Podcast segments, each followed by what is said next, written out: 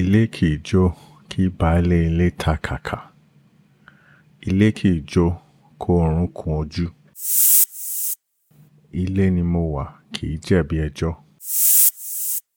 Ìjọba ń pè ọ́ ó ní òun mu gàrí lọ́wọ́.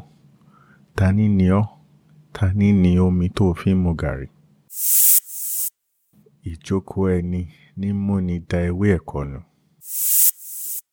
ìjàlọ ò lè gbé òkúta.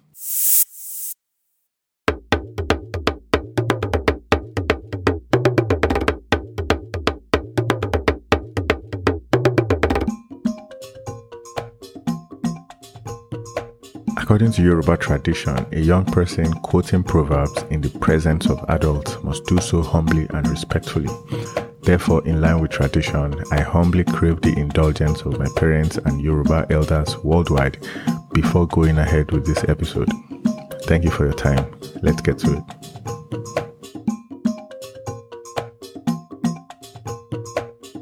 So, the first proverb I have here says, Ijalo le gbe okuta. The brown ant cannot lift a boulder. Le gbe okuta. The brown ant cannot lift a boulder. So typically, we know how ants behave. Um, some ants are more notorious than others, but ants generally try to organize themselves into groups and accomplish tasks that seem bigger than their body size or the weight they can carry. For example, we've seen ants carrying pieces of leaves or pieces of food, and then they just come together and then they pass it from one ant to the next until they get that piece of food to their ant hill. However, no matter how organized ants are, no matter how strong they present themselves, they cannot lift a boulder, a large stone.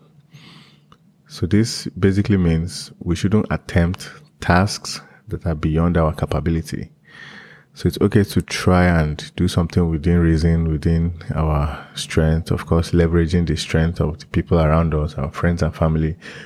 But when it gets to the point where it is beyond our ability and the ability of the people around us, that is when self awareness and self reflection should come in. The brown ant cannot lift a boulder.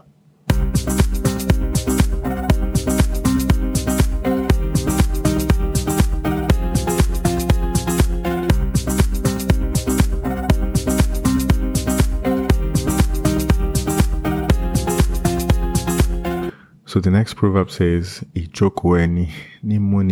ẹ̀kọ́ nù. How one sits causes one to carry the leaves used to wrap cornmeal to the trash bin. Ìjókòó ẹni ní múni da ewé ẹ̀kọ́ nù. How one sits causes one to carry the leaves used to wrap cornmeal to the trash bin. So this one requires some deep analysis because it's an insightful proverb that is not immediately, the message is not immediately obvious. So a staple food in Yoruba culture is eko, which is basically cornmeal prepared in a way where it is put into leaves, usually leaves, and then boiled in a pot. So the properties of the cornmeal makes it to coagulate similar to moi moi while being boiled. So when it's ready, you open the leaves and you eat it typically also with moi moi or akara or any other accompanying food item. So while eating, you are sitting either on the chair or on the floor, wherever you choose to sit. You open the cornmeal and you are eating it while in the leaves. So anyone that walks in while you're eating cornmeal will say, okay, this person is eating. However, after the meal, all you have in front of you are the leaves used to wrap the cornmeal. And at that point, anyone that walks in would, assuming they didn't know you just finished eating, they would only see you sitting with leaves in front of you in an eating position. Maybe your mouth is still moving from the last bite of the cornmeal. So now, whoever it is that just came in would imagine all things being equal, that you are eating the leaves because the leaves are usually green. Um, basically, something someone can be expected to eat, assuming that person is into eating leaves, like animals that eat leaves. So, in other words, when we finish eating eko in a leaf or in the leaves used to wrap it, and someone comes in and sees us, the person would assume we are behaving like the kind of animals that eat leaves. So, all of this to say that people will treat us the way we present ourselves.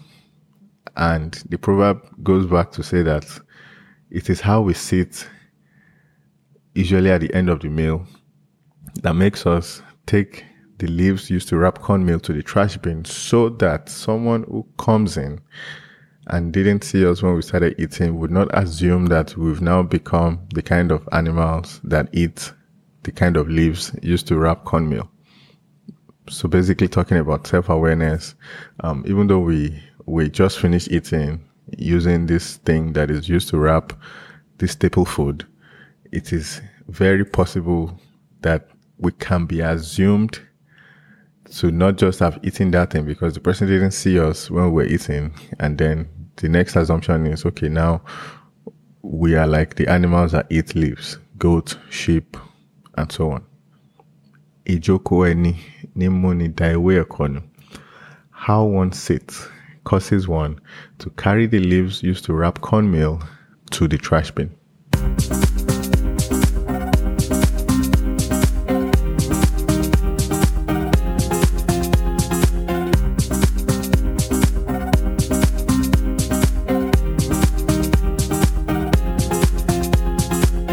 ìjọba ń pè ọ́ ó lóun mu gàrí lọ́wọ́ ta ni ni ọ́ ta ni ni omi tó fi ń mu gàrí. The government summoned you, but you say you are busy drinking gàrí.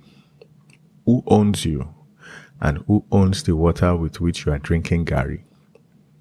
Ìjọba ń pè ọ́ ó lóun mu gàrí lọ́wọ́ ta ni ni ọ́ ta ni ni omi tó fi ń mu gàrí.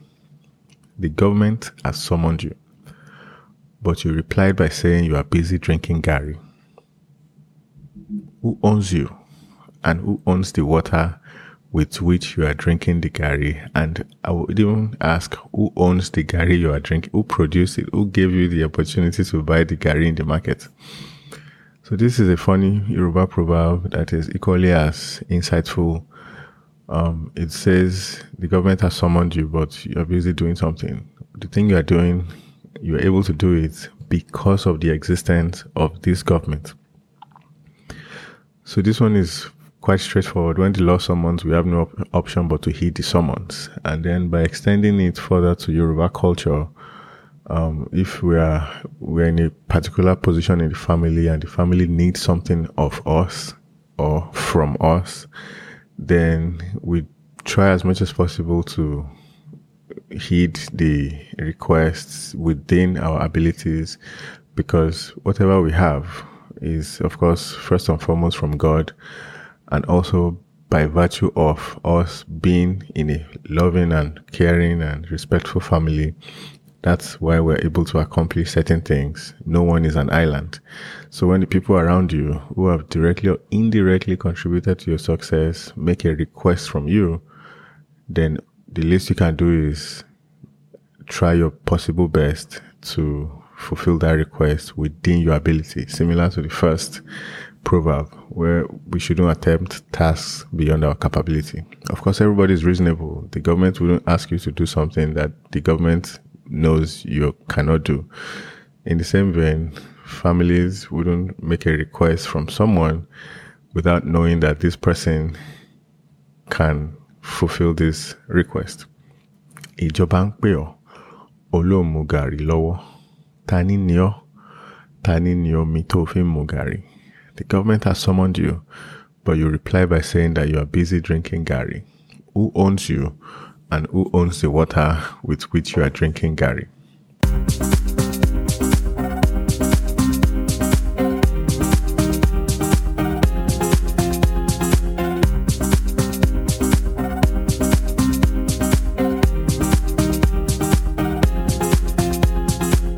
So the next proverb says, Ilé ni mo wà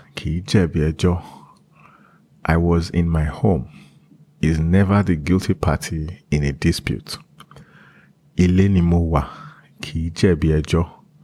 I was in my home is never the guilty party in a dispute. So in this case, we have someone who is replying a question. We're saying, Where were you? And the person said, I was at home. So in that case, assuming the person asking the question is maybe a law enforcement officer or an elder in the town square trying to resolve a dispute, and then they ask you, but you say, Oh, I was in my home, meaning you had nothing to do with it, assuming the incident took place in public. You had nothing to do with it, therefore, don't look at me. So in this case, someone who always says I was in my home is never the guilty party in a dispute, in a public dispute. So this basically means we don't get into trouble when we mind our business. It's as simple as that. So whenever people say um, there's someone is always involved in other people's business, chances are that person is always involved in other people's problems as well. And it's only a matter of time before those problems become court cases and visits to the police station and so on. But if you see someone who is always minding their business, they don't get involved in disputes that doesn't concern them. The kind of business they mind is literally the ones within the four walls of their own houses. Then that kind of person hardly ever gets into trouble, both legal trouble or moral trouble and so on. Ilé ni mo wà, kì í jẹ̀bi ẹjọ́. I was in my home is never the guilty party in a dispute.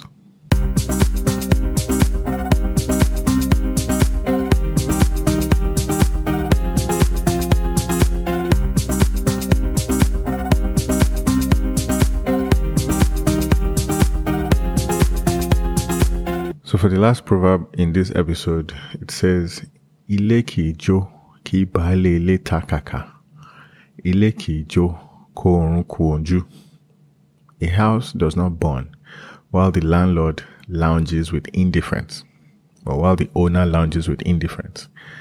A house does not burn and the eyes start to close with sleep. Ilé kì jó, kì í baálé ilé ta kàkà. A house doesn't burn while the owner of the house lounges with indifference. A house doesn't burn and the eyes start to close with sleep. So this one is basically saying we shouldn't ignore matters of grave concern to us. And the proverb itself presents a vivid picture of a house burning and that's not the time when the owner of the house, the man, the woman, or the responsible grown up kids of the house then begin to lounge with indifference, watching TV, playing video games. No. The second part of the proverb says the house doesn't burn and then you just start to feel drowsy and sleepy. First of all, adrenaline will kick in and any form of sleep in your body would evaporate. And it's just not something we do. A part of the house is burning or the fire starts in the kitchen and that's when I know I'm about to wear my pajamas and get into bed and pull up the blanket and so on. No, that is the least thing on someone's mind when a house is burning. So that's all I have for this episode 53 of the Yoruba Proverbs podcast. Thanks for listening.